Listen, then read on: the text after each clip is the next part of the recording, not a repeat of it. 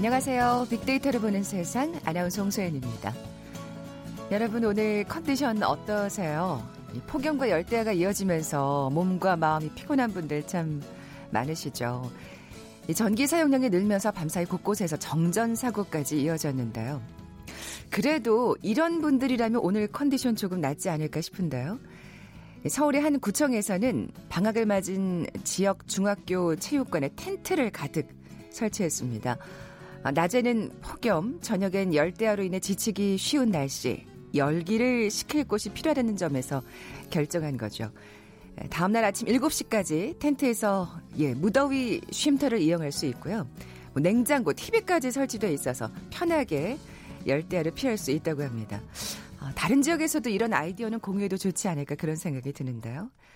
자, 오늘도 올 여름 들어 최고의 기온, 폭염이 이어진다고 합니다. 마음의 준비 단단히 하시고 조금만 더 힘을 내보시죠. 오늘 밤부터는 폭염에 이어서 태풍에 대한 대비도 필요할 겁니다. 태풍이 오늘 자정쯤 한반도 남해안에 상륙할 것으로 보이니까 주변 관리 미리미리 신경 써야겠습니다. 그래서 오늘은 좀 날씨 얘기 좀 해보려고요. 잠시 후 세상의 모든 빅데이터 시간에 태풍이라는 키워드로 얘기 나눠볼 거고요. 이어지는 통통 튀는 통계 빅데이터와 통하다 시간엔 폭염은 자연적 재난이 아닌 사회적 재난이란 주제로 데이터 분석해 봅니다. 자, 먼저 빅퀴즈 풀고 갈까요? 오늘 태풍 예보가 있다고 말씀드렸는데 많은 비가 예상됩니다. 비가 올 때 이것이 함께 올 때가 많죠. 이것은 항상 번개와 같이 발생하는데요. 번개가 번쩍하고 나면 조금 후에 엄청나게 큰 소리가 나잖아요. 그런데 항상 이것보다 번개가 먼저 나타나는 이유는 뭘까요? 이 소리의 속력은 1초당 340m고요.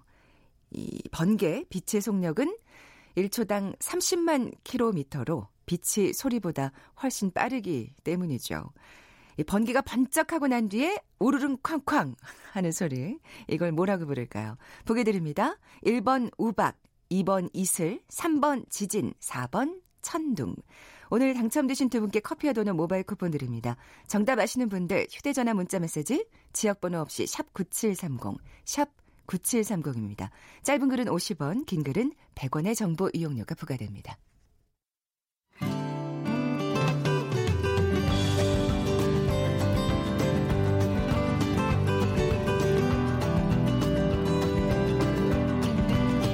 연관 검색어 속에 진실이 있다. KBS 일라디오 빅데이터로 보는 세상. 세상의 모든 빅데이터. 궁금했던 모든 화제와 이슈를 빅데이터로 분석해 보는 시간이죠. 세상의 모든 빅데이터. 빅커뮤니케이션 전민기 팀장 나와 계세요. 안녕하세요. 네, 반갑습니다. 전민기입니다. 오늘 밤부터죠. 그렇습니다. 예, 그 8호 태풍 네. 프란시스코 영향권에 예. 들게 되는데요. 현재 예. 일본 규슈 부근에서 한반도 향해 북상하고 있고요. 어, 말씀해 주신 대로 오늘 밤 자정쯤에 경남 남해안에 상륙한 다음에 한반도 동쪽 지역을 지금 관통할 것으로 보이고 태풍이 지금 상륙 직전에는 바람이 굉장히 강하게 불고요. 상륙하면 폭우가 쏟아질 것으로 지금 예보가 되고 있습니다. 어. 특히 태풍진로 오른쪽 강원 영동하고 영남 지역이 위험 반원에 들면서 좀 피해가 우려되고 오늘 밤부터 내일 오전까지 지금 고비가 될 것으로 어, 예상이 음. 되고 뭐 일본에서 많은 비 뿌리면서 세력이 약해질 수 있는데 어쨌든 내륙을 관통하는 태풍이기 때문에 그렇죠. 긴장해야 될 것 같습니다. 그나마 지금 소형 크기의 태풍이어서 좀 많은 분들이 큰 태풍이 아니다라고 하니까 좀 마음 놓고 계실 수도 있는 것 같은데 대비 지금 하셔야 될 것 같아요. 왜냐하면 내일까지 지금 강원 영동하고 영남 해안에는 최대 200mm 비가 올 것으로 네. 보이고요. 충북과 경상도에는 한 150mm. 그 밖에 뭐 서울, 경기, 충남, 전라도에는 많지는 않습니다. 10에서 60mm 비가 온다고 하고 문제는 이제 9호 태풍 레끼마가 지금 또 곧바로 따라서 아, 올라오고 있는 상황이에요. 아직 예. 이제 진로가 유동적이어서 뭐 한반도로 관통한다 아니다라고 말씀드릴 수는 없지만 이것도 또 예의 주시해야 될것 음. 같습니다. 사실 프란시스코도 처음에는 관통한다는 어, 맞아요. 예상은 안 했는데 이게 네, 지금 네, 네. 진로가 변경된 거라 그렇습니다. 예, 빅데이터 상에서도 많이 언급이 될 것 같아요. 태풍이 지난 일주일 동안 한 12만 8천 건 언급이 됐는데 어, 말씀해 주신 대로 지금 진로가 바뀐 지 얼마 안 됐고 태풍 크기가 작다고 하다 보니까 음. 관련 언급이 예전들 태풍에 비해서 많지가 않은 겁니다. 그 최근 태풍으로 인한 피해가 최근에는 그렇게 없었어요. 기억이 없으시죠? 맞아요. 예. 그렇기도 하고 또 말한 대로 관통하는 태풍이 없었잖아요. 네, 맞아요. 네. 그래서 언급량 자체도 많이 줄어든 상황이거든요. 그래서 더 주의가 전 필요할 것 같아요. 음. 그리고 태풍과 관련해서는 지금 빅데이터 상에서는 아직도 2003년 매미를 많이 언급하고 있어요. 아, 그렇군요. 매미가 2만 2천 건이나 언급되고 있고 역시나 7말 8초 지금 휴가 기간이다 보니까 휴가 떠나서 지금 남쪽이나 제주도에 계신 분들 많거든요. 음. 그러다 보니까 어, 휴가라는 단어도 15,000회나 지금 언급이 되면서 걱정들 많이 하고 그러니까 계시고 돌아오실 분들이 좀 걱정이 되겠어요. 맞아요. 특히나 제주도 가 언급이 많이 되면서 네. 해외여행이나 제주도로 떠난 분들, 돌아오시는 분들이 큰 우려를 하고 있고요. 역시나 바람이 강할 거라는 예보가 있다 보니까 바람이라는 연관어도 13,000회 언급되면서 창문과 함께 언급되고 있습니다. 9,100회. 네. 예. 그 창문에 테이프 붙이는 거 외에는 지금 대비법을 잘 모르겠다라는 반응. 그리고 다들 하시는 말씀이 뭘 준비해야 될지 몰라서 그냥 내가 사는 지역 비껴갔으면 좋겠다. 이런 음. 식으로 지금 말씀하고 계시거든요. 네. 늘 피해 이후에 사실은 대비법들 알려주니까 그 전부터 그렇죠. 우리가 좀 철저히 준비했으면 좋겠습니다. 네. 뭐 태풍이 올 때마다 매번 언급되는 키워드들이 있을 것 같아요. 예상 진로나 경로죠. 예, 네. 9천 건 언급되는데 태풍이 오기 전에는 가장 많은 검색하시고요. 그 이후에는 이제 피해에 대해서 검색하는 패턴은 뭐 늘 반복적으로 벌어지고 있습니다. 그리고 태풍 가장 많이 언급하는 시간대는 아침 7천 회고요. 그러니까 눈 뜨자마자 태풍이 지금 어디쯤에 있는지 어떤 상태인지 피해 상황 없는지 다들 아침에 이제 눈 떠서 그렇죠. 살펴보시고요. 가장 출근할. 때 또 등교할 때 사실은 맞습니다. 굉장히 지장이 크니까요. 네, 그리고 말씀해주신 대로 출근이랑 학교가 원래는 가장 많이 언급되는데 지금 아무래도 방학 기간이어서 그런지 학교 언급량은 좀 줄었어요. 음. 대신 출근이라는 키워드는 6천에 언급되면서 출근 시간 비가 얼마나 올지 바람 얼마나 불지 미리 대비하기 위해서 어, 벌써부터 검색들 하고 계십니다. 네. 또 그 밖에 반응들은 뭐가 있을까요? 지금 감성어 보면 무섭다, 덥다, 습하다, 피해, 걱정, 무너지다 등의 부정 감성어 통해서 태풍 피해에 대한 우려 모- 모습들 나타내고 있고요. 또 눈에 띄는 연관어 보면은 뭐 폭염이나 어, 아까 말씀드린 대로 휴가, 그 다음에 경로, 속도, 열대야, 어, 여름휴가, 항공, 부산 이런 단어들인데 어, 폭염이나 열대야라는 단어도 보이잖아요. 네. 이번에 좀 비가 암- 폭염이랑 열대야를 좀 어, 함께 씻어 내려주기를 바라는 그러니까요. 마음들도 간혹간혹 요 속에 보였습니다. 네. 여전히 태풍 매미가 언급되고 있다고 많이 네, 네. 그렇게 말씀하셨는데 그동안 또 어, 이 매미 말고도 우리나라에 큰 피해를 줬던 태풍들이 있잖아요. 네, 그 루사 같은 경우가 이제 어, 15년 전이죠. 2002년 그 8월 31일 어, 상륙해서 사망 실종 246명의 인명 피해하고 5조 원이 넘는 재산 피해 남겼고요. 17년 전이군요. 한반도에 상륙한 태풍 중에서 강도 강에 해당하는 몇 안 되는 태풍 중 하나고 매우 큰 비를 몰고 왔습니다. 루사의 영향으로 이제 강릉은 대한민국 일강수량 역대 최대인 어, 870.5mm를 당시에 기록했을 정도로 큰. 정말 태풍이었고요. 그러고 보면 이게 8월 31일이라고 하셨는데 네, 여기 또 이제 8월 말, 9월 초에 또 태풍들이 많이 오잖아요. 맞아요, 맞아요. 아, 이번엔 좀 그러지 말아야 될 것 같은데. 저는 이때가 네. 정말 잘 기억나는 이유가 제가 이제 이때 군대 제대하기 앞서서 마지막 휴가 때 이때 딱 부산을 갔어요. 8월 말에. 아이고. 근데 진짜 저는 태어나서 이런 비와 바람 처음 봤고요. 막 나무가 고속도로로 올라오는데 진짜 고속도로에 쓰러져 있고 음. 이 정도예요. 지금도 제 머릿속에는 가장 큰 태풍으로 아, 기억이 되고. 있고. 그다음에 이제 매미입니다. 2003년 9월 12일에 한반도에 상륙해서 그러니까 매미도 9월에 왔네요. 그치, 그렇습니다. 예, 예. 경상도를 중심으로 막대한 피해를 일으켰고요. 어, 상륙 당시 기준으로 가장 강력한 수준의 태풍이었습니다. 제주에서 최대 순간 풍속이 60m 어, 초당 이렇게 보이면서 기록적인 강풍 동반했고 비도 남해안 중심으로 450mm 달하는 정말 많은 비 내려서 많은 분들이 일단은 매미를 더 많이 기억을 하시더라고요. 네. 그 다음이 이제 사라인데 맞아요. 기억하시죠? 네. 이때는 정말 어 인명 피해가 크- 크다 보니까 그때 당시에 849명의 사망자, 2,500명의 부상자, 206명의 실종자 남겼고 총 37만 명의 이재민을 발생시켰거든요. 이것도 추석날 한반도를 강타하는 바람에 큰 태풍들이 대개 그러니까 이제 8월 말이나 9월 초에 오는 것 같아요. 맞아요. 그래서 조심해야겠다. 지금 이제 시작이거든요. 예, 예. 이 소형으로 시작했지만 그 크기는 이제 가을쯤 되면서 더 커지기 때문에 음. 일단 이번 태풍 잘 넘기고 그다음 태풍들은 좀 우리나라 비껴갔으면 좋겠지만 만약에 온다라고 한다면 철저한 대비만이 음. 막을 수 있는 방법입니다. 참 이렇게 기상 예측을 하는 데 있어서도 이 빅데이터가 또 큰 역할을 한다는 생각이 들고요. 네. 참 이 기상 산업 시장의 규모도 참 어마어마하다는 생각이 듭니다. 이제는 네. 뭔가 하루만 어떤 산업 자체가 멈추게 되면 전 세계적인 산업들이 많다 보니까 돈으로 따지면 어마어마한 거예요. 그러니까 네.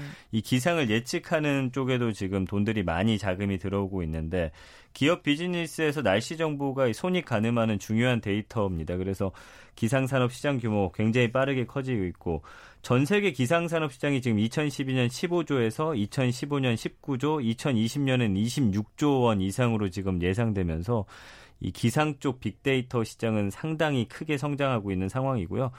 우리나라 기상산업 시장도 2017년 기준으로 해서 4천억 원 돌파했습니다. 1조 원 앞두고 있고요. 지금 기상 예측이 굉장히 정교화되고 있는데 네. 기상 이변 때문에 사실은 두 개가 거의 뭐 싸우듯이 기술이 발전하지만 기상 이변은 예측할 음. 수 없이 오면서 사실은 계속해서 발전하고 있는 상황이고요.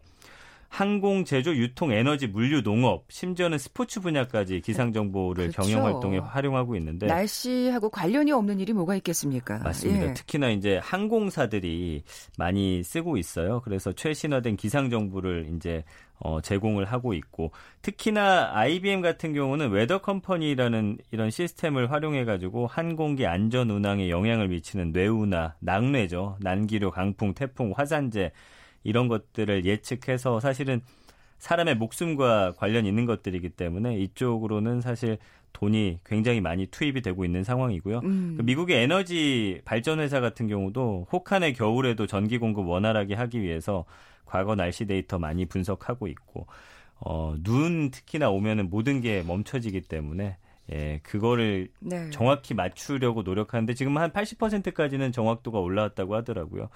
그리고 러시아 화물 항공사도 여기는 이제 제대로 된 날짜에 이 물건을 이송하지 못하면 그만큼 피해가 많이 나서 네, 네. 지금 뭐 러시아, 중국, 미국 특히나 돈 많은 국가들은 이 기상 정보 데이터, 빅데이터를 어, 더 정확도를 높이기 위해서 전 세계적으로 노력하고 있는데 우리나라도 아마 이쪽에 예. 좀더 신경 써야 되지 않을까 싶은 네, 그런 마음이 있어요. 말씀하신 대로 이게 진짜 어마어마한 돈이 왔다 갔다 하는 문제기도 하지만 네.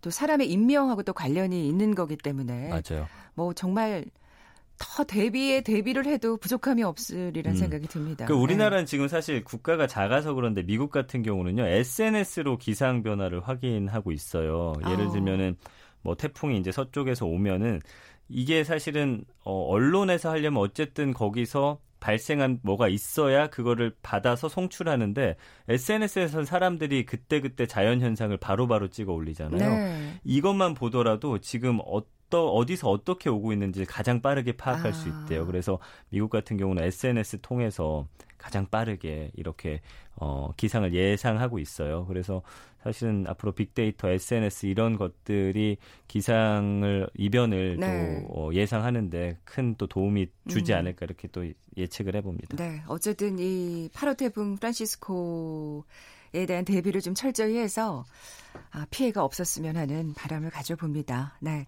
지금까지 빅커뮤니케이션 전민기 팀장과 함께했습니다. 고맙습니다. 감사합니다. 잠시 정보센터 헤드라인 뉴스 듣고 돌아올게요. 청와대는 북한이 오늘 새벽 미상의 단거리 발사체를 발사한 것과 관련해 현 상황을 엄중하게 인식하고 앞으로 한미 간 긴밀한 공조하에 관련 동향을 예의주시하면서 철저한 대비 태세를 유지 강화해 나가기로 했다고 밝혔습니다. 2011년 3월 이후 북한에 방문한 이력이 있는 여행객은 전자여행 허가제 이스타를 통한 미국 무비자 입국이 현지 시간 5일부터 제한된다고 미국 정부가 밝혔습니다. 방북 이력이 있는 경우 미국 대사관에서 인터뷰를 거친 뒤 비자를 사전에 발급받아야 합니다. 올해 상반기 경상수지 흑자가 8년 연속 흑자를 기록했지만 흑자 규모는 전년 동기 대비 25% 감소해 7년 만에 최소치를 기록했습니다.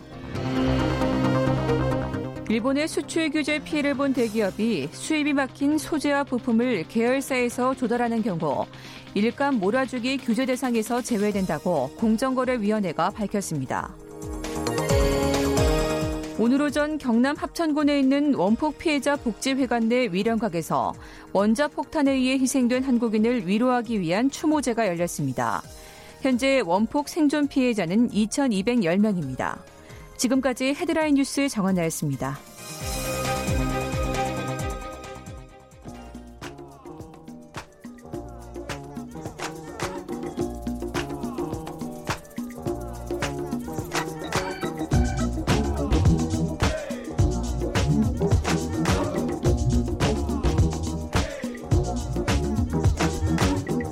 통통 튀는 통계. 빅데이터와 통하다. 데이터와 차트로 세상을 보는 시간, 통통 튀는 통계, 빅데이터와 통하다. 디지털 데이터 전문가 김원식 박사 나와 계세요. 안녕하세요. 네, 안녕하십니까? 네, 먼저 빅퀴즈 내주세요. 네, 어, 오늘 제8호 태풍 프란시스코의 영향으로 이 동쪽 지방에 많은 비가 내리겠다는 예보입니다. 오늘 자정부터 한반도에 영향을 줄 거라는데요. 이 비가 올 때 이것이 함께 올 때가 많습니다. 이것은 항상 번개와 같이 발생하는데요. 번개가 번쩍 하고 나면 조금 후에 엄청나게 큰 소리가 나죠. 그런데 항상 이것보다 번개가 먼저 나타나는 이유는 어, 뭘까요? 이 소리의 속력은 어, 1초당 340m를 가고 이 번개는 빛이기 때문에 빛의 속력은 초당 30만 킬로를 가기 때문에 빛이 소리보다 훨씬 빠르기 때문이죠. 이 번개가 번쩍하고 난 후에 우르르 쾅쾅 이것을 뭐라고 할까요? 이것이 이제 비퀴즈인데요. 1번 어, 우박, 2번 이슬, 3번 지진, 4번 천둥. 예, 번개와 같이 생각하시면 되겠습니다. 네, 오늘 당첨되신 두 분께 커피와 도넛 모바일 쿠폰 드립니다. 정답 아시는 분들 빅데이터로 보는 세상 앞으로 지금 바로 문자 보내주십시오. 휴대전화 문자 메시지 지역번호 없이 샵 9730, 샵 9730입니다. 짧은 글은 50원, 긴 글은 100원의 정보 이용료가 부과됩니다. 자, 오늘의 키워드 아, 폭염은 자연적 재난이 아닌 사회적 재난입니다. 어, 어떤 네. 내용일까요? 일단 어, 정부가 폭염 시나리오를 최근에 발표를 했거든요. 네. 앞으로 폭염이 어떻게 어, 전개될 것인가라는 이제 연구 결과를 내놨는데 어, 한편으로는 이 폭염 예보 시스템도 갖춰져 있는 상황에서 과연 이런 폭염 예보 시스템이 어, 이 폭염에 대해서 긍정적인 효과만 아, 나을 것인가 뭐 실제로는 좀 혼란을 주고 있는 좀 제도적 미비점 어. 이런 것들을 좀 오늘 짚어보면서 아, 좀 개선이 필요하다는 점을 말씀 좀 드리겠습니다. 네. 어쨌든 뭐 점점 계속 더워지니까 이게 문제잖아요. 그렇습니다. 그래서 작년에 너무 더웠죠. 그래서 아마 올해 이런 연구 결과가 발표될 것된 것 같은데요. 환경부가 최근에 2021년부터 2030년까지 폭염 위험도 평가를 발표를 했습니다. 폭염 위험도요. 예, 그렇습니다. 작년에 뭐 어, 31.5일이나 폭염이 이제 쏟아졌지 않습니까? 대개 뭐한 어, 한 10일 정도밖에 안 되는데 그래서 이 시나리오는 뭐냐면 전국에 229곳, 229곳의 기초자치단체를 대상으로 해가지고 기후 전망 시나리오를 쓴 건데요. 향후 10년 동안 이 폭염 위험도가 매우 높음에 이를 지역이 현재 19곳에서 어, 48 곳으로 늘어난다는 것이고요. 높음 지역도 50곳에서 78곳. 그리고 아. 반면에 낮은 지역은 현재 64곳인데 32곳으로 줄어들고 어, 매우 낮은 지역도 16곳에서 6곳으로 감소한다. 결과적으로는 어, 전반적으로 더워진다. 이렇게 네. 볼수 있죠. 이 폭염이라는 게 이제 최고 기온이 33도 이상일 때를 지금 가리키는 말이라고. 예. 예. 이틀 동안 지속이 되면 폭염주의보가 발령이 아, 되게 되죠. 그렇군요. 네. 네. 뭐 이렇게 계속 더워지는 게 뭐 여러 가지 이유가 있겠습니다만 딱 떠오르는 게 그 온실가스입니다. 네, 온실가스. 그래서 앞서서 말씀드린 것은 이제 저감 정책에 따라 성과가 있을 때 그렇게 된 것이고요. 만약에 현재 추세로 그대로 유지된다 그러면 이것도 문제가 되는데 이 매우 높음에 이를 지역이 72곳으로 늘어나고 높음 지역도 73곳으로 늘어나는 그런 상황이 된다는 것이고 또 매우 낮은 지역도 겨우 한 곳이 남을 것이라고 이렇게 추정이 되는 어, 만큼 예. 어, 그만큼 더 이제 현재 추세대로 어 이렇게 그러니까 온실가스 를 배출하게 되면 네네. 문제가 된다라는 이제 연구 결과였습니다. 어. 이거 줄이는 수밖에 없다는 얘기 결론밖에 이제 나오지 않는데 네. 폭염 위험도라는 거에 대해서 좀 구체적으로 좀 그렇습니다. 새로운 어, 개념이라고 생각이 드실 텐데요. 뭐 다섯 단계로 매우 높음부터 매우 낮음이 있습니다. 아, 그런데 좀 아쉬운 것은 각 단계별로 어떤 피해가 발생하는지에 대해서 구체적이지 못해서 앞으로 좀 과제라고 볼 수가 있겠는데 아. 무엇보다도 좀 다른 점은 물리적으로 기온이 높게 되면 뭐 저혈압 환자한테 어떤 영향이 있고 이런 것 외에도 사람과 사물이 기후 변화에 따라서 이 노출되는 노출성이라든지 또 취약성 같은 것을 함께 포괄한 겁니다. 예를 들면 취약성이라는 거는 노령 인구라든지 아, 예, 어, 예. 독거 노인 비율이 늘어가게 되면서 이 노출성이 증가하고 또 취약성도 뭐 도시화 면적이 증가하게 되면서 증가하죠. 그러니까 도시에 사는 취약 인구 같은 경우에는 훨씬 더 문제가 생긴다는 개념까지도 포괄, 포괄하고 있다라는 음. 것입니다. 그러니까 아까 말씀하신 대로 이런 어떤 노출성이나 취약성 때문에 사회적 재난이다 이런 얘기가 나올 수 있는 것 같아요. 네, 예. 그렇습니다. 이제 그런 점들이 좀 고려가 돼야 된다라는 문제 의식이 지난 음. 폭염이 지난해 폭염이 준 어떤 교훈이라 될까요? 이렇게 이제 볼 수가 있는 것이고 앞으로 이 문제에 대해서 좀 어, 심화될 필요가 있겠죠. 음. 그래서 무엇보다 같은 지역인데도 다른 위험을 가질 수밖에 없습니다. 예를 들면은 서울 강서구, 동작구, 양천구, 광주광역시 북구 같은 경우에는 온실가스 감축이 잘 되더라도 어, 2001년에서 10년보다도 위험도가 두 단계 높아져서 매우 높은 지역이 앞으로 될 가능성이 높다. 라는 것이고요. 그래서 이런 점들이 지자체마다 예, 다른 것이 바로 예, 이런 예, 지역 경제 소득이라든지 네. 취약 계층 분포, 인프라 등이 다르기 때문이다라는 겁니다. 그렇기 때문에 이걸 뭐 그, 이제 어, 계속 지속적으로 더워질 것이기 때문에 그냥 이번에는 잘 넘어가겠지. 뭐 그늘막 설치 이 정도가 아니고요. 장기적으로 대비를 해줘야만이 이 지자체별로 이렇게 어, 위험을 피하게 할 수 있다라는 것이 바로 이 연구 보고서의 전체적인 맥락이 되겠습니다. 네. 그러니까 이 노령 인구 및 독거 노인 비율도 좀 신경을 써야 되겠고 아까 말씀하신 대로 이렇게 도시화 면적 비율이 그렇지. 증가하는 것도 또 그렇습니다. 고려가 돼야 하겠고요. 뭐 구체적으로 실제 사례한 연구가 있을까요? 그래서 어, 무엇보다도 이제 이런 사례를 이제 생각을 해봤을 때 어, 이제 미국 사례가 있는데요. 이게 95년에 어, 폭염으로 739명이 목숨을 잃었어요. 그런데 이 에릭 글라이 넨버그 뉴욕대 교수는 이것이 사회적 재난이다 이렇게 결론을 내렸습니다. 네.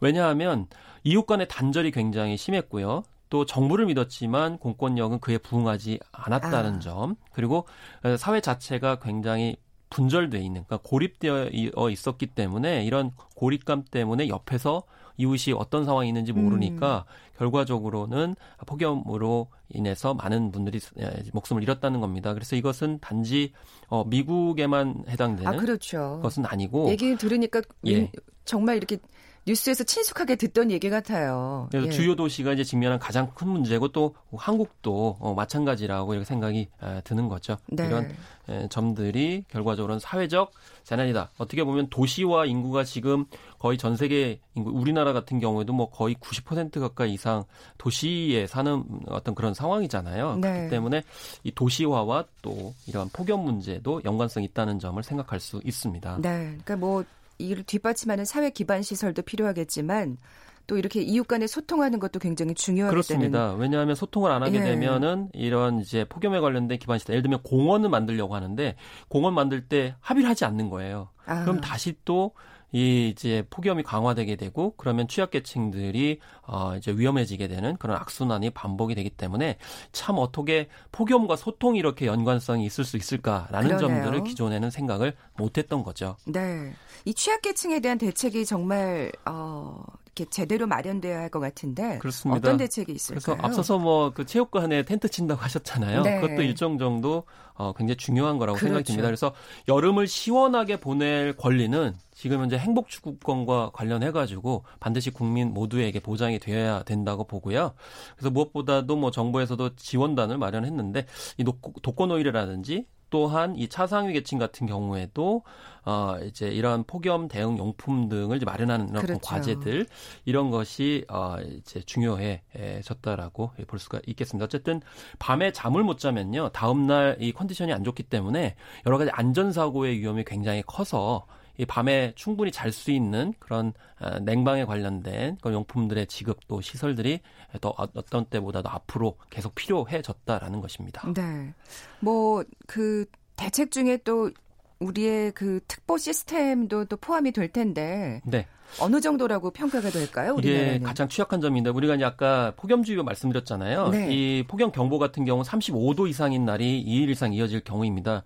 우리나라는 이렇게 폭염주의보, 폭염 어, 경보 이렇게 돼 있어요. 그러니까 그런데 33도가 폭염주의보, 네. 35도가 이제 폭염 경보인 그렇습니다. 거죠. 예. 그런데 어, 이렇게 예, 기온에 따라서 예보하는 것은 치명적인 약점이 있을 수 있다는 겁니다. 어. 2006년에 한 대학 연구팀이 예.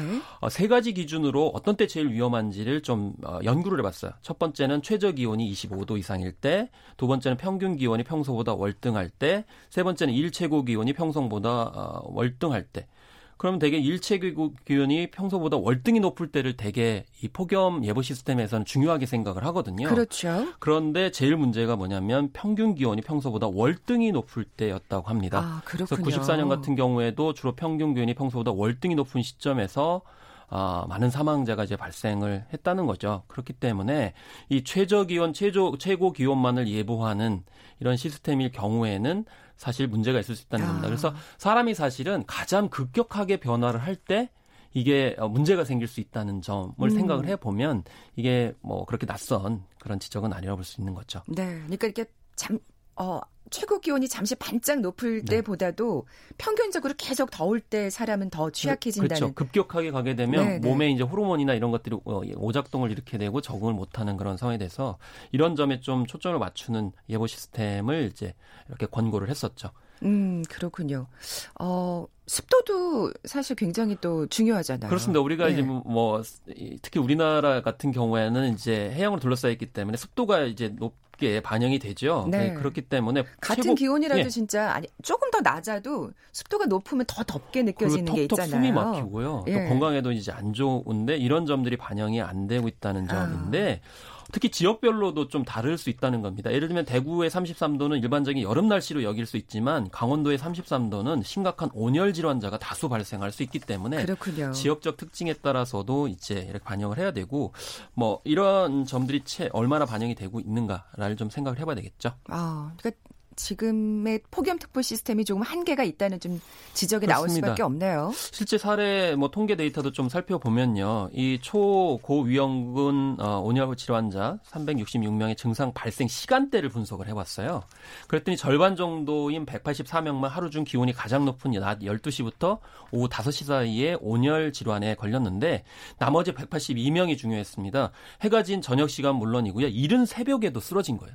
그러니까 아. 우리가 흔히 낮에 굉장히 고온일 때 쓰러진다고 생각을 하는데 그때는 이제 오히려 조심하니까 조심할 더, 수도 있고요. 예, 네, 그리고, 나중에 이제 증상이 생길 수도 음. 있고 또 잠자는 와중에 또 그게 생길 수도 있기 때문에요. 아까 말씀하신 대로 또 그게 최고 기온보다 평균 기온이 더 중요하다는 게 또 여기서 또 나타나요. 네. 그렇습니다. 그리고 366명 가운데 111명은 어디에서 온열 질환에 걸렸냐면 어, 집 안에서 온열 질환이 발생했어요.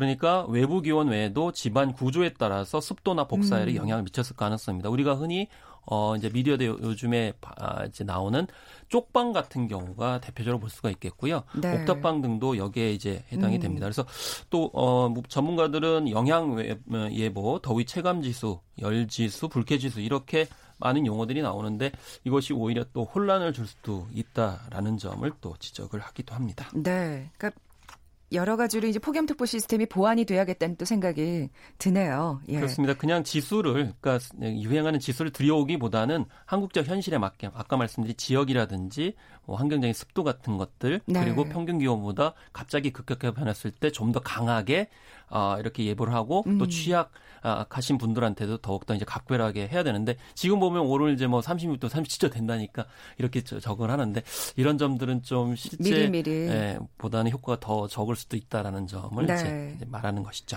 네, 디지털 데이터 전문가 김원식 박사와 함께했습니다. 고맙습니다. 네, 감사합니다. 예, 커피와 도넛 모바일 쿠폰 받으실 두 분입니다. 1114님, 7572님, 천둥 정답 맞춰주셨어요. 두 분께 선물 보내드리면서 물러갑니다. 내일 뵙죠. 고맙습니다.